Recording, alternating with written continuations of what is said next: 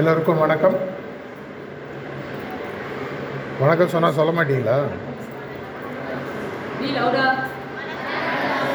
First உங்களுடைய headmistress தானே? நீ ஆ. அவங்க இன்ட்ரடியூஸ் பண்ணும்போது எனக்கு கைத்தட்ட சொன்னாங்க. ஆக்சுவலாக பார்த்தீங்கன்னா கைத்தட்ட வேண்டியது உங்களுக்கு. உங்களுக்கு நீங்களே வந்து நல்லா கைத்தட்டுவீங்க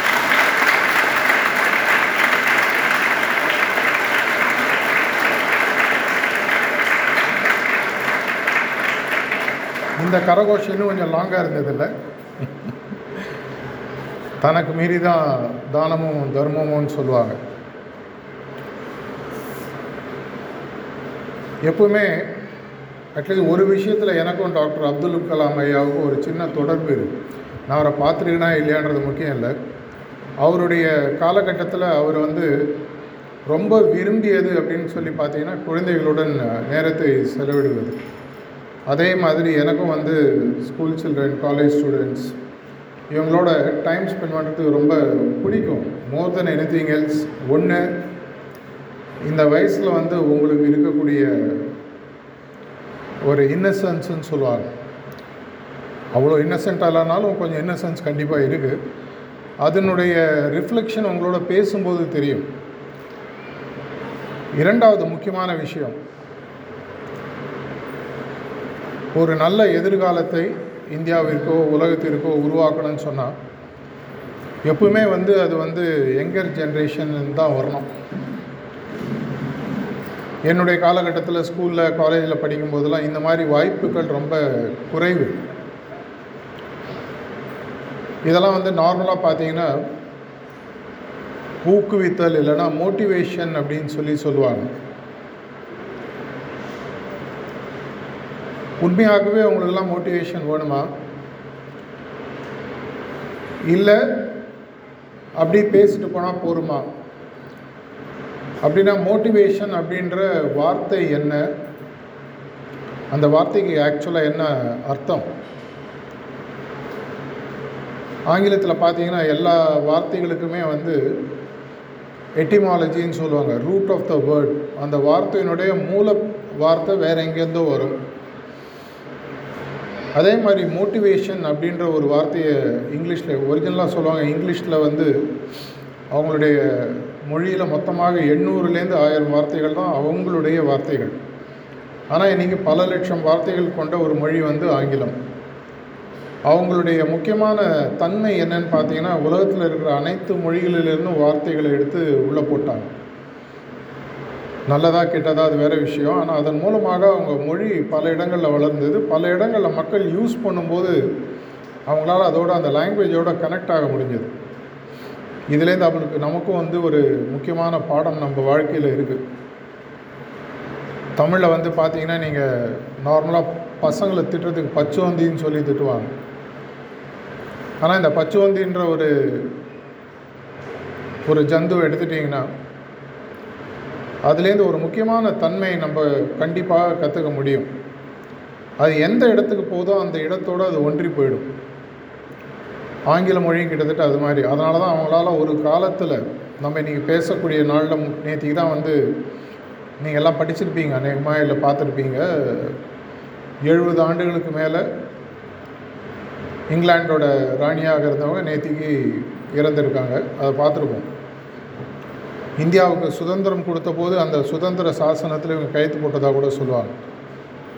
இந்த ஆங்கில வார்த்தையில் இந்த மோட்டிவேஷன்ற வார்த்தையினுடைய மூலப்பொருள் பார்த்தீங்கன்னா இது லாட்டின் வேர்ட் மொட்டிவ் அப்படின்ற ஒரு வார்த்தையிலேருந்து வருதுன்னு சொல்லி சொல்லுவாங்க. அதனுடைய அர்த்தம் என்னன்னு பார்த்தீங்கன்னா டு மெயின்டைன் ஃபோர்ஸ் ஃபோர்ஸ்னால் தெரியுமா எல்லாருக்கும்? ஃபோர்ஸ்ன்னு சொல்லுனா தமிழில் சொன்னால் ஒரு உந்துதல் சக்தி. அந்த உந்துதல் சக்தி எந்த அளவுக்கு இருக்கோ அந்த அளவுக்கு நம்ம மோட்டிவேட்டடாக இருக்கோம் அப்படின்னு சொல்லி அர்த்தம். உதாரணத்துக்கு ஒரு வண்டியோ இல்லை ஒரு வாகனம்னு வச்சுக்கோங்க ஒரு இடத்துலேருந்து இன்னொரு இடத்துக்கு அது நகர்ந்து செல்லணும்னு சொன்னால் அந்த வண்டிக்கு ஒரு ஃபோர்ஸ் வேணும். அது ஃபோர்ஸ் இருந்ததுனா தான் அதனுடைய மூமெண்ட்டில் அது போயிட்டே இருக்கும். இதே மாதிரி என்னுடைய வாழ்க்கையில் நான் வந்து ஒரு இடத்திலிருந்து இன்னொரு இடத்திற்கு போகணுன்னா அது போவதற்கான உந்துதல் சக்தி எனக்கு இருக்கணும். ஒரு இடத்துலேருந்து இன்னொரு இடம் போகிறதுனா இன்றைக்கி ஸ்கூல்லேருந்து நான் வீட்டுக்கு போகிறதா அது வந்து ஒரு ஃபிசிக்கல் ஆக்டிவிட்டி ஆனால் உங்களுடைய வாழ்க்கையை நீங்கள் எடுத்து பார்த்தீங்கன்னா பன்னெண்டாம் கிளாஸ் வரைக்கும் பார்த்தீங்கன்னா ஆட்டோமேட்டிக் ஆல்மோஸ்ட் வந்து ஒரு சிஸ்டம் வந்து ஆட்டோமேட்டிக்காக நீங்கள் பாஸ் பண்ணிட்டு போயிட்டே இருக்கீங்க.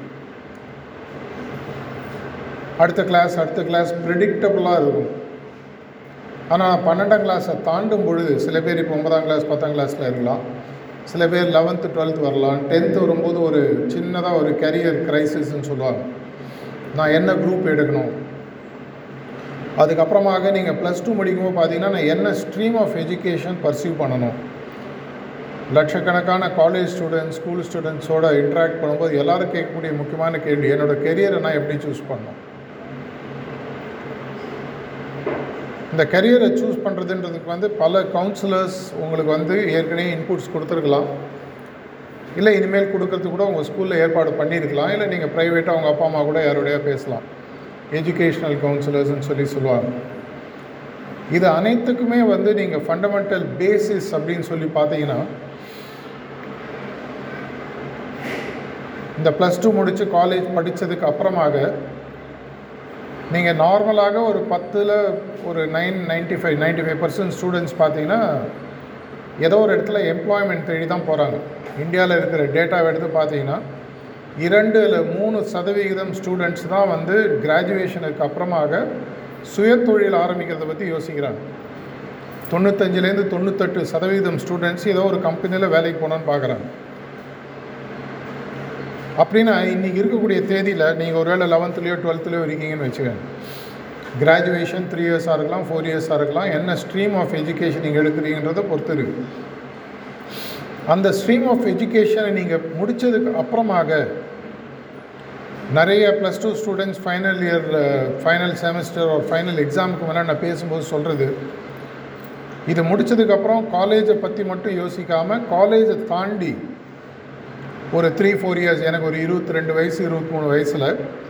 நான் எந்த கம்பெனியில் இல்லை எந்த ஸ்ட்ரீம் ஆஃப் ஐடியில் இருக்கணுமா ஃபார்மாவில் இருக்கணுமா எந்த லைனில் நான் இருக்கணும்?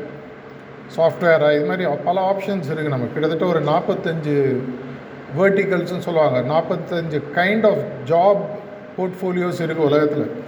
நம்ம இன்வேரியபிளி நம்மளுக்குலாம் தெரிஞ்சு பார்த்தீங்கன்னா ஐடி சாஃப்ட்வேர் இது மாதிரி ஒன்று ரெண்டு தான் தெரியும்.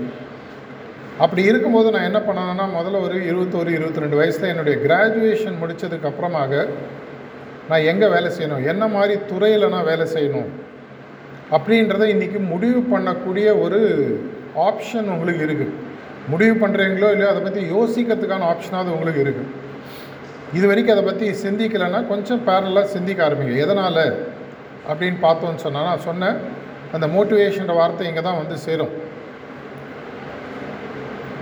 நான் முதல்ல உங்களுக்கு சொன்னேன் ஒரு வண்டி ஒரு இடத்துலேருந்து இன்னொரு இடம் போனோன்னா அதுக்கு ஒரு ஃபோர்ஸுன்னு ஒன்று வேணும்.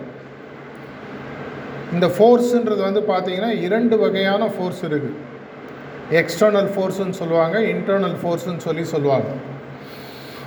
உதாரணத்துக்கு நீங்கள் ஒரு சைக்கிளை மிதிவண்டி ஓட்டிகிட்டு போகிறீங்கன்னு சொன்னால் அதில் நீங்கள் அப்ளை பண்ணுற ஃபோர்ஸ் வந்து எக்ஸ்டர்னல் பெடல் நீங்கள் பண்ணுறீங்க அது எனர்ஜியாக மாறுகிறது அந்த எனர்ஜியில் சைக்கிள் மூவ் ஆகுது. அஃப்கோர்ஸ் அது ஓட்டுறதுக்கு பேலன்ஸ்லாம் பண்ணணும். இதே ஒரு மாட்டு வண்டினா மாட்டு ஒரு வண்டியை ஒரு மாடு இழுக்குது. இதே ஒரு இருசக்கர வாகனம் உதாரணத்துக்கு ஒரு மோட்டர் பைக் இல்லை ஒரு கார்னு சொன்னால் நம்ம என்ன பண்ணுறோம் நம்மளா இழுக்கிறோம் அதை இல்லை. அதுக்கு உள்ளே பார்த்தீங்கன்னா உள்ள ஒரு இன்ஜின் ஒன்று இருக்குது அது அதனுடைய சக்தியை கொடுக்குது. முதல்ல சொன்ன இரண்டு விஷயங்களும் பார்த்தீங்கன்னா எக்ஸ்டர்னல் ஃபோர்ஸ் இல்லைன்னா எக்ஸ்டர்னல் மோட்டிவேஷன் சொல்லி சொல்லுவாங்க. எக்ஸ்டர்னல் மோட்டிவேஷனில் மாட்டு வண்டியில் பார்த்தீங்கன்னா மேலே ஒரு மாட்டு ஓட்டுறவர் உட்காந்துருப்பார் என்ன பண்ணுவார்? குச்சியால் குத்திட்டே இருப்பார். தார் குச்சின்னு சொல்லுவாங்க. தார் குச்சியால் அதை குத்திட்டே இருப்பார். அப்போ தான் அது சரியான பாதையில் ஓடும். ஆனால் உங்களை யாராவது அந்த தார்குச்சி மாதிரி அப்பப்போ தட்டிகிட்டே இருந்தாங்கன்னா உங்களுக்கு கோவம் வருமா வராது? இப்போ பதில் சொல்ல மாட்டீங்கன்னா உங்கள் டீச்சர்ஸ்லாம் இருக்காங்க. நார்மலாக வந்து டீனேஜர்ஸ்னு சொல்லுவாங்க. ஒரு பதிமூணு வயசை தாண்டும் பொழுதே மற்றவங்க சொல்லக்கூடியதை நேரடியாக ஒத்துக்கொள்ளாத ஒரு வயது. தவறு இல்லை. அந்த வயசில் வந்து எல்லாத்தையுமே கேள்வி கேட்குற வயசு. டீனேஜர்ஸ்ன்றவங்க வாழ்க்கையில் யார் சொன்னாலும் ஒன்று ஓப்பனாக கேட்பாங்க இல்லை மனசுக்குள்ளே கேட்பாங்க. இப்போ நான் பேசிகிட்டு இருக்கும்போது அவங்க மனசுக்குள்ளே கேள்வி போகலாம் இவர் யார்? திடீர்னு வந்து பேசுகிறாரு எங்களை வெயில் உட்கார வச்சுட்டாங்களே நான் ஏன் உட்காரணும்? ஒரு மரியாதை நிமித்தமாக இல்லை ஸ்கூல் கட்டுப்பாடு நி- நிமித்தமாக நீங்கள் உட்காந்துட்ருப்பீங்க ஆனால் மனசுக்குள்ளே உங்களுக்கு ஒரு கேள்வியோட நான் ஏன் இதை செய்யணும்? அதே மாதிரி தான் ஒரு மாட்டுக்கு கூட சில நேரத்தில் கோவம் வரும்னு சொல்லி சொல்லுவாங்க. எட்டி உதைக்கும் அப்படின்வாங்க மோட்டிவேஷன் திரும்பி நம்ம வரும் இப்போ உதாரணத்துக்கு நீங்கள் ஒரு ரெண்டு மூணு நாலு வருஷம் கழிச்சு கிராஜுவேஷனை முடிக்கிறீங்க. ஒரு பட்டதாரியாக ஆகி இந்த உலகத்துக்குள்ளே வரீங்க. அதுக்கப்புறம் மேல் படிப்பு படிக்கலாம் இல்லை ஒரு வேலைக்கு போகலாம் மேலே நான் போஸ்ட் கிராஜுவேஷன் படிக்கலாம் எம்பிஏ படிக்கலாம் ஃபாரினில் போய் படிக்கலாம். நிறைய ஆப்ஷன்ஸ் இருக்குது உங்களுடைய படிப்பில் எப்படி இருக்கீங்க? உங்களுடைய குடும்பத்தினுடைய பொருளாதார நிலைமையை பொறுத்து பல விஷயங்கள் இதெல்லாம் முடிவாகும். இப்போ ஒரு வேலைக்கு போகிறோன்னு வச்சுக்கோங்க. இந்த வேலையில் நான் இந்த டைமில் இந்த போஸ்ட்டில் இருக்கணும். உதாரணத்துக்கு இந்த கம்பெனியில் என் மனசில் ஸ்டூடெண்ட்ஸ்க்குலாம் வந்து சில லைனில் அவங்களுக்கு இருக்கும். இன்றைக்கி பார்த்தீங்கன்னா நான் பார்க்கக்கூடிய நிறையா ஸ்டூடெண்ட்ஸ் வந்து ட்ரோன் கம்பெனிஸில் ஒர்க் பண்ணோம். ஏன்னா ட்ரோனுன்றது ஒரு எமர்ஜிங் கான்செப்ட் ஆகிட்டு இருக்கு. ட்ரோன்ஸ் எல்லாம் பார்த்துருப்பீங்க இன்றைக்கி அக்ரிகல்ச்சரில் ஆரம்பித்து வார்ஃபேர் வரி எல்லாத்துலேயும் ட்ரோன்ஸ் ஃபுல்லாக வந்துடுது. சின்ன வயசில் நம்மளாம் விட்ற கை ராக்கெட்டு பேப்பர் ராக்கெட் மாதிரி அது. இன்றைக்கி அது கம்ப்ளீட்டாக ஆட்டோமேட் ஆகி மேலே பிறகுது. கல்யாண ஃபோட்டோகிராஃபிலேருந்து அதை எல்லாத்தையும் யூஸ் பண்ண ஆரம்பிச்சிட்டாங்க. அந்த லைனில் போகலாம் இது மாதிரி நிறைய பேர் கற்பனைகள் இருக்குது அப்படின்னா நீங்கள் எந்த கம்பெனியில் எனக்கு வேலை செய்யணும்? அப்படின்றத கூட இன்றைக்கி நீங்கள் யோசிக்க முடியும். எதனால் யோசிக்கணும் அப்படின்னு சொல்லி கேட்டால் ரொம்ப ஒரு சிம்பிளான கேள்வி. இப்போ உங்கள் ரோடை விட்டு மெயின் ரோடு போகிறீங்க அந்த மெயின் ரோடு லெஃப்ட் ரைட்டு போகுது கரெக்டாக அங்கே நின்றுட்டு யாரையா ஒருத்தட்டு இந்த ரோடு லெஃப்ட்டில் எங்கே போகுது ரைட்டில் எங்கே போகுதுன்னு கேட்டால் அவங்க உங்களை முதல்ல என்ன கேட்பாங்க? நீ எங்கேப்பா போனோம்? ஏன்பா நான் இந்த ரோடு எங்கே போகுதுன்னு தான் கேட்டேன். நான் எங்கே போனால் உங்களுக்கு என்ன நம்ம கேட்குறது இல்லை.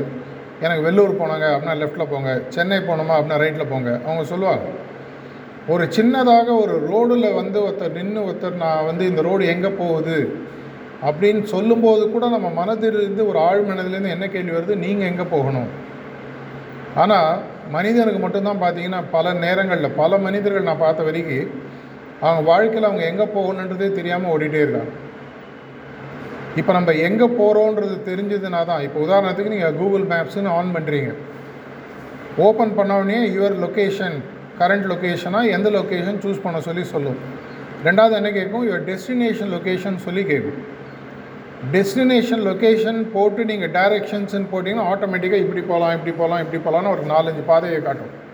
அநேகமாக இன்றைக்கி எல்லா ஆப்ஸுமே பார்த்தீங்கன்னா பை டிஃபால்ட் இந்த மேப் கான்செப்டை தான் யூஸ் பண்ணுறாங்க அது உங்களை பிக்கப் பண்ணுறதாக இருக்கட்டும் ஒரு பொருளை உங்கள் வீட்டுக்கு கொடுக்கறதாக இருக்கட்டும். இதே மாதிரி உங்களுடைய வாழ்க்கையில் இன்றைக்கி நான் எங்கே இருக்கேன்? நான் எங்கே போகணும்? அப்படின்ற கூகுள் மேப் உங்கள்கிட்ட இருக்கா?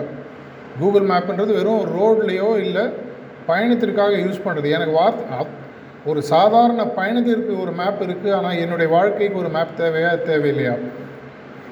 நான் இன்றைக்கி இந்த வாழ்க்கையில் இந்த தேதியில் இங்கே இருக்கேன் நான் இப்போ. மூணு வருஷம் கழிச்சு நாலு வருஷம் நான் எங்கே போகணும்?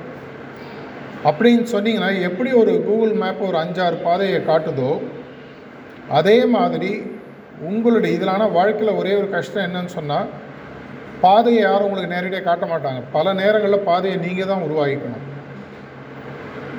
ஒரு காலத்தில் வந்து பார்த்தீங்கன்னா புதுதாக மேப்ஸ் போட ஆரம்பித்த காலம் நூற்றம்பது நூற்றி எண்பது வருஷத்துக்கு முன்னாடி இந்தியாவில் வந்து மேப்பை வந்து போட ஆரம்பித்தாங்க ஆங்கிலேயர்கள். எதற்காகனா இந்த நாட்டை இன்னும் பெட்டராக ரூல் பண்ணணும்னு சொல்லி. அவங்க மேப்பை போடும் பொழுது இது வரைக்கும் எப்படி ஒரு ஊருக்கு போனோன்னே தெரியாது. அதனால் அவங்க பாதைகள்லாம் மார்க் பண்ணிட்டு போனாங்க. மைல் ஸ்டோன்ஸ்னு சொல்லி வைப்பாங்க. மைல் ஸ்டோன்ஸுன்றது என்ன? ரோட்டில் போய் பார்த்தீங்கன்னா தெரியும். இங்கேருந்து வெள்ளூர் ஆறு கிலோமீட்ரு அஞ்சு கிலோமீட்டர் காமிச்சுனே வரும். மைல் கல்கள்னு சொல்லுவாங்க. இதே மாதிரி என்னுடைய வாழ்க்கையில் நான் மைல் கல்களை முதல்ல செட் பண்ணணும். இப்போ நாலு வருஷம் கழிச்சு இந்த கம்பெனியில் நான் வேலை செய்யணும்.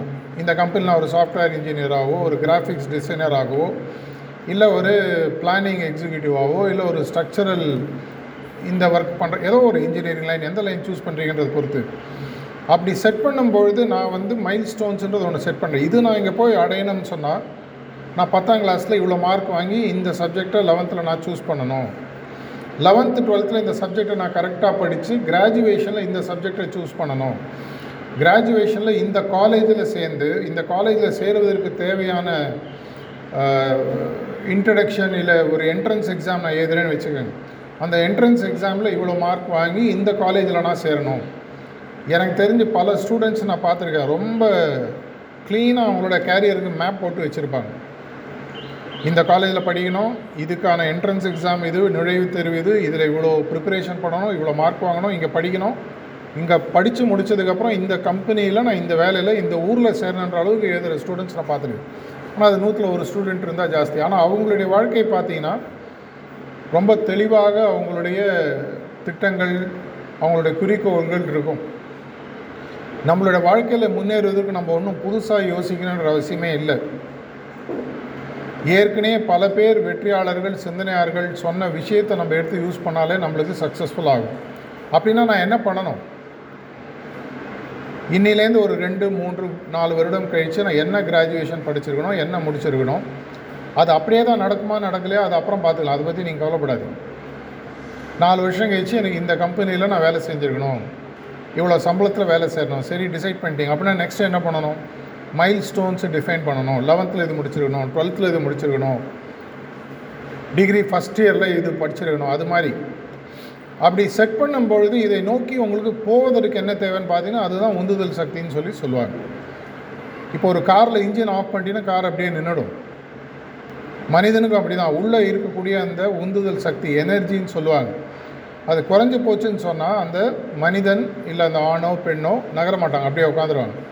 லா ஆஃப் இனர்ஷியான்னு நீங்கள் ஃபிசிக்ஸில் படிச்சுட்ருப்பீங்க அப்படியே இருக்கும்.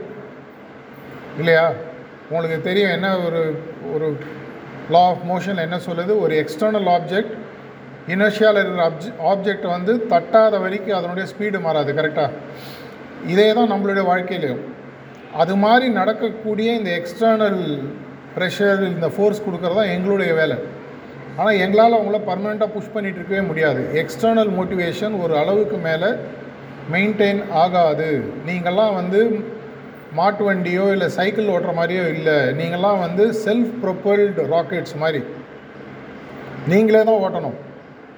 உங்களுடைய எனர்ஜி நீங்கள் தான் மெயின்டைன் பண்ணணும். அந்த எனர்ஜி குறைஞ்சிருச்சுன்னு சொன்னால் உங்களுடைய வாழ்க்கையில் உங்களுக்கு போர் அடிக்க ஆரம்பிச்சிடும் எப்பப்போல்லாம் உங்களுக்கு வாழ்க்கையில் போர் அடிக்குதோ நீங்கள் உங்களுக்கு தெளிவாக ஒரு அது ஒரு சிம்டம் என்ன அந்த சிம்டம் சொல்லுது? எனக்கு என்னுடைய வாழ்க்கையில் நான் தேடி போக வேண்டிய விஷயத்து மேலே ஒன்று அந்த விஷயம் என்னன்னு எனக்கு தெரியல. இல்லைன்னா அந்த விஷயத்தை தேடி போக வேண்டிய உந்துதல் சக்தி என்கிட்ட இல்லைன்னு அர்த்தம். யாராவது போர் அடிக்குது அப்படின்னு ஒரு பையனோ பொண்ணோ சொன்னீங்கன்னா உங்களுக்கு அந்த உந்துதல் சக்தி குறைஞ்சிடுச்சுன்ற சிம்டம் முதல்ல புரிஞ்சுக்கணும் இதை எதற்காக சொல்கிறேன் உலகத்தில் உங்களுக்கு மேலே உங்களை மாதிரி உலகத்தில் வேறு யாருக்குமே அக்கறை கிடையாது. உண்மையை சொல்லனா இதுதான் உலகம். இந்த பேட்ச் ஆஃப் ஸ்டூடெண்ட்ஸ் பாஸ் பண்ணி நீங்கள் வெளியில் போயிட்டீங்கன்னா உங்களை பார்த்தா அவங்க டீச்சர் ஹலோ சொல்லுவாங்க பேசுவாங்க.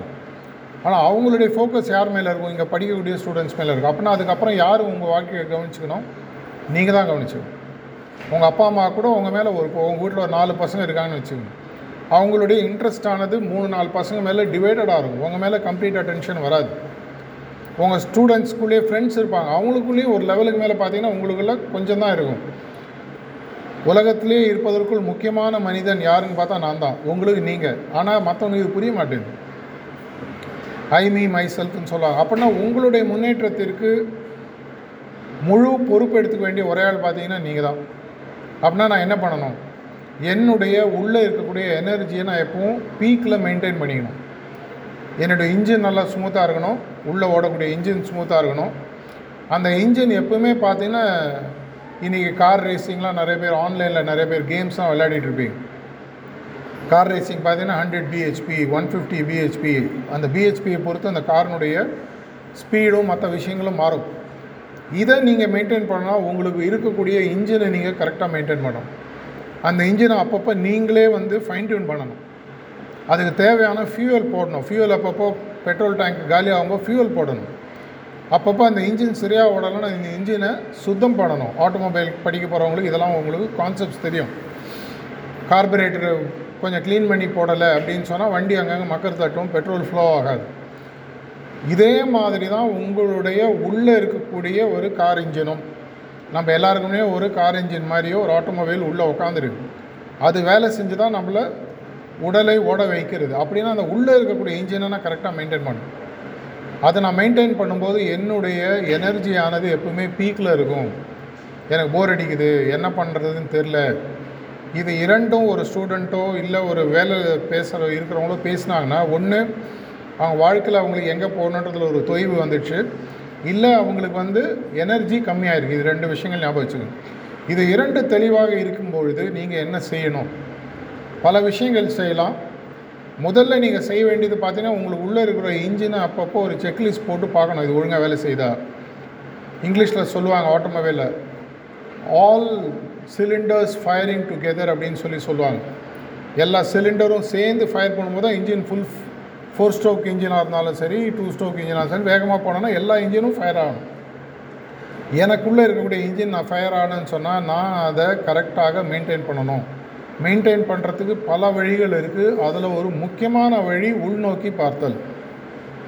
என்னை நானே பார்க்கணும். எங்கே சார் அதுக்கெலாம் கண்ணாடி கொடுக்குறாங்களா? வெளியில் தானே சார் கண்ணாடி இருக்குது கண்ணால் நீங்கள் வெளிப்பக்கம் பார்த்தா கண்ணாடி. கண்ணை மூடி உள்பக்கம் தியானத்தின் மூலமாக பார்த்தீங்கன்னா உள்ளே இருக்கக்கூடிய விஷயங்களை அது கண்ணாடி மாதிரி காட்டும். தியானம்ன்றது ஆக்சுவலாக பார்த்தீங்கன்னா உங்களுடைய உள்ளிருப்பு நிலையை உங்களுக்கே சொல்லக்கூடிய ஒரு கண்ணாடி மாதிரி. என்கிட்ட உள்ளே இருக்கக்கூடிய விஷயங்களை எனக்கு கண்ணாடி மாதிரி தெளிவாக காட்டும். என்ன பண்ணணும்? கண் திறந்தால் உலகம் தெரியுது கண்ணை மூடினா உள்ளே இருக்கிற விஷயம் தெரியும். இது ஒரே நாளில் தெரியுமானா? தெரியலாம் தெரியாமல் போகலாம். ஆனால் கொஞ்ச நாள் பழக பழக பழக எனக்கு டெய்லி நானே ஒரு ஸ்டேட்டஸ் ரிப்போர்ட் எடுத்து முடியும். உங்களுக்கு ஸ்கூலில் உங்களுக்கு மார்க் கார்டுன்னு கொடுப்பாங்க. சில ஸ்கூலில் பார்த்தீங்கன்னா மந்த்லி ஒன்ஸ் இருக்கும். எனக்கு தெரிஞ்ச சில ஸ்கூலில் பார்த்தீங்கன்னா டெய்லியே வந்து ஸ்டூடெண்ட்ஸுக்கு இன்புட்ஸ் மாதிரி கொடுக்குறாங்க. சில ப்ரைவேட் ஸ்கூல்ஸில் பண்ணுறாங்க வெளிநாடுகளில் போன போதும் பார்த்துருக்கேன் இந்தியாலேயும் நான் பார்த்துருக்கேன். சில ஸ்கூல்ஸில் வந்து டெய்லி இண்டிகேட்டர்ஸ் மாதிரி கொடுப்பாங்க. இதை பார்ப்பா இனி நீ ஸ்டூ இன்னைக்கு கொஞ்சம் சரியாக படிக்கல கவனமாயிரு. அப்பப்போ ஃபீட்பேக் இந்த தியானம் அப்படின்ற விஷயம் உங்களுக்கு டெய்லி உங்களுக்கு கிடைக்கக்கூடிய ஒரு ஃபீட்பேக்காக நீங்கள் யூஸ் பண்ண முடியும். இதற்காக உங்களுக்கு என்ன சார் வேணும்? நான் ஏதாவது செலவழிக்கணுமா? இதுக்கு தேவை இரண்டே ரெண்டு விஷயந்தான் அதில் பணம்ன்றது கிடையாது. ஒன்று எனக்கு இதில் வந்து ஒரு இன்ட்ரெஸ்ட் இருக்கணும். எனக்கு ஏன் இன்ட்ரெஸ்ட் இருக்கணும்? என்னோடய வாழ்க்கையில் நான் முன்னேறணும்னு சொன்னால் என்னோட வேறு யாராவது அது மேலே இன்ட்ரெஸ்ட் எடுக்க முடியுமானா கிடையாது. நான் தான் என் வாழ்க்கையில் என்னோடய முன்னேற்றத்துக்கு இன்ட்ரெஸ்ட் எடுத்துக்க வேண்டிய ஒரே ஆள். அப்படின்னா எனக்கு எந்த அடிஷ்னல் இப்போ ஒரு உங்களுக்கு அடிஷ்னல் கிளாஸ் ஒரு டீச்சர் ஃப்ரீயாக சொல்லித்தரேன்னு சொல்கிறாங்க ஃபிசிக்ஸ் சப்ஜெக்டில் நீங்கள் வீக்காக இருக்கீங்க. அடிஷ்னல் கிளாஸ் டீச்சர் சொல்லித்தரேன்னு சொல்ல நீங்கள் வேணான்னு சொல்லுவீங்களா? மிஸ்ஸே வந்து கிளாஸ் எடுத்து சொல்லித்தரேன்றாங்க போய் அட்டன் பண்ணுவீங்களா? அதே மாதிரி இந்த தியானன்றதும் ஒரு கிளாஸாக பாருங்கள் இது ஒரு சப்ஜெக்டாக ஏன்னா நீங்கள் சப்ஜெக்டாக பார்த்தீங்கன்னா தான் கரெக்டாக படிப்பீங்க. அது ஒரு எக்ஸ்ட்ரா கரிக்குலர் ஆக்டிவிட்டாக பார்த்தீங்கன்னா செய்ய மாட்டீங்க. இதை ஒரு சப்ஜெக்ட் கரிக்குலமில் நினச்சிக்கோங்க. நிறைய ஸ்கூலில் இன்ஃபேக்ட் இந்த கரிக்குலம்லேயே வந்து இன்டைரக்டாக கொண்டு வந்துட்டாங்க. பிபிஎஸ்சி வேல்யூ பேஸ்டு ஸ்பிரிச்சுவல் எஜுகேஷன்லாம் நிறைய ஸ்கூல்ஸில் கொண்டு ஆல் இண்டியா நாங்கள் நிறையா ஸ்கூல்ஸ்க்கு இந்த சிலபஸை ஃப்ரீயாகவே கொடுத்துட்ருக்கோம் இதில் என்ன பண்ணுறோம் தினசரி உங்களை உள்முகமாக பார்ப்பதற்கு கையில் ஒரு கண்ணாடி கொடுக்கப்படுகிறது. அதுக்கு பேர் தியானம்.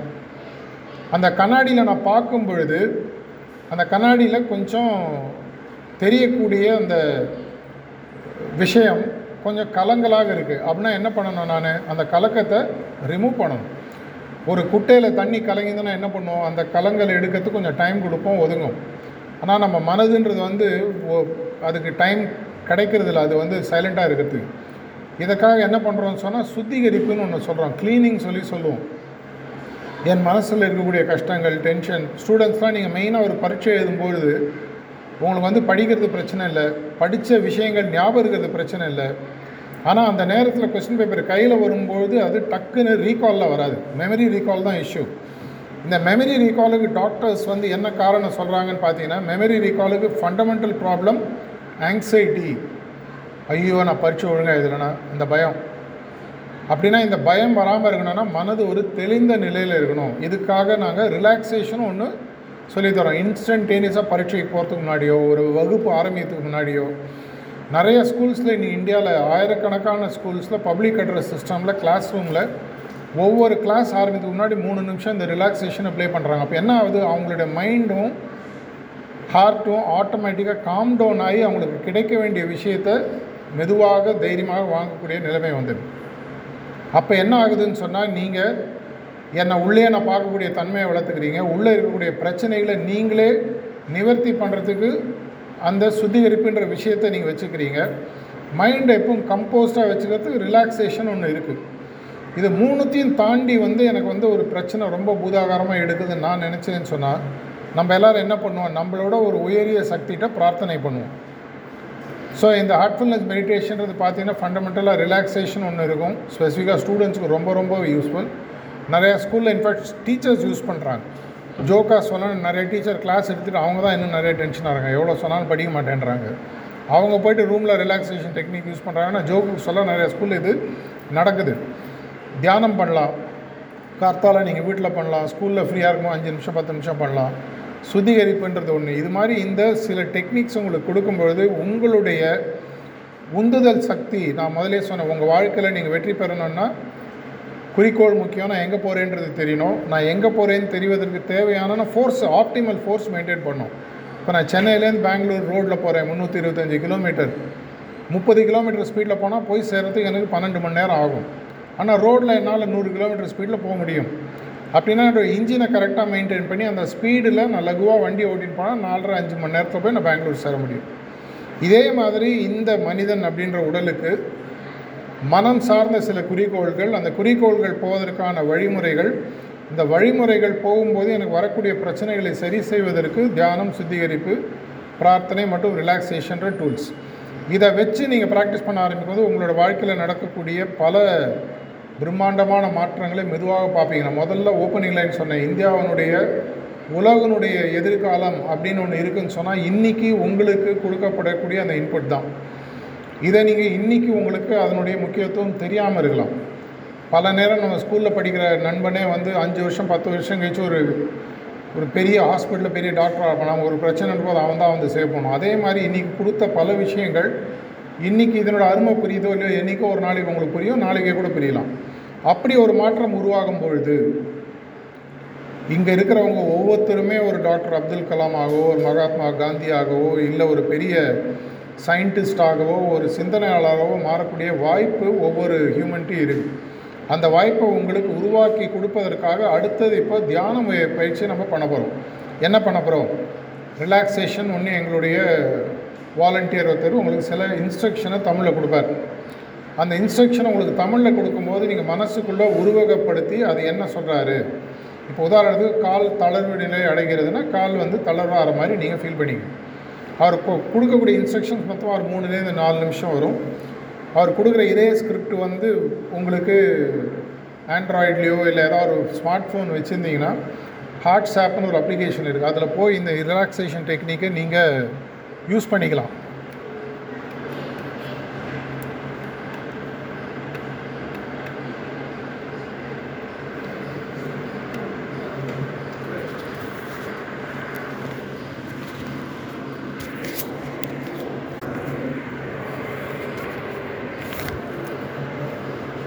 இந்த ரிலாக்ஸேஷன் டெக்னிக் சொல்லும் பொழுது அந்த தளர்வு நிலைக்கு ஒரு ஓய்வு நிலைக்கு உங்கள் மனசு போகும். அது முடியும் போது ஒரு மூணு நாலு நிமிஷம் கழித்து தியான பயிற்சி ஆரம்பம் இந்த தியான பயிற்சி உங்களுக்கு மினிமம் 15 இயர்ஸ் கம்ப்ளீட் ஆகிருக்கணும் ரிலாக்ஸேஷன் யார் வேணால் பண்ணலாம். உதாரணத்துக்கு நீங்கள் இருக்கிற தேதியிலேருந்து பதினஞ்சு வருஷம் கழிச்சுக்கோங்க. செப்டம்பர் ஏழாம் தேதி இல்லை எட்டாம் தேதி ரெண்டாயிரத்தி ஏழுக்கு முன்னாடி பிறந்தவர்கள் தியானம் பண்ணலாம். அதுக்கப்புறம் பிறந்தவங்க ரிலாக்ஸேஷன் மட்டும் பண்ணலாம். ஒருவேளை நீங்கள் இரண்டாயிரத்தி ஏழு செப்டம்பர் எட்டுக்கு அப்புறம் பிறந்திருந்தீங்கன்னா இங்கே அப்படியே உட்காந்துக்கோங்க தப்பு இல்லை. தியானம் மட்டும் மற்றவங்களுக்கு நடக்கும். ரிலாக்ஸேஷன் முடியும் பொழுது அவர் ஒரு கமாண்ட் கொடுப்பாரு. உலகமெங்கும் வியாபித்திருக்கக்கூடிய கடவுள் இல்லை இயற்கை சக்தி உங்களுடைய இதயத்தில் ஒரு ஒளி ரூபமாக இருக்குது அப்படின்னு ஒரு இன்ஸ்ட்ரக்ஷன் கொடுப்பார். அந்த ஒரு எண்ணத்தை அப்படியே ஒரு பத்து பதினஞ்சு நிமிஷம் மெயின்டைன் பண்ணுங்கள் கண்ணை மூடிட்டு உட்காரணும் அந்த செஷன் பிகினிங்லேருந்து எண்டிங் வரைக்கும். எண்டிங்கில் தட்ஸ் ஆல்னு ஒரு குரல் கேட்கும். இந்த பத்து பதினஞ்சு நிமிஷத்தில் வாழ்க்கையில் இது வரைக்கும் நீங்கள் செய்யாத ஒரு முதல் விஷயத்தை செஞ்சுருப்பீங்க.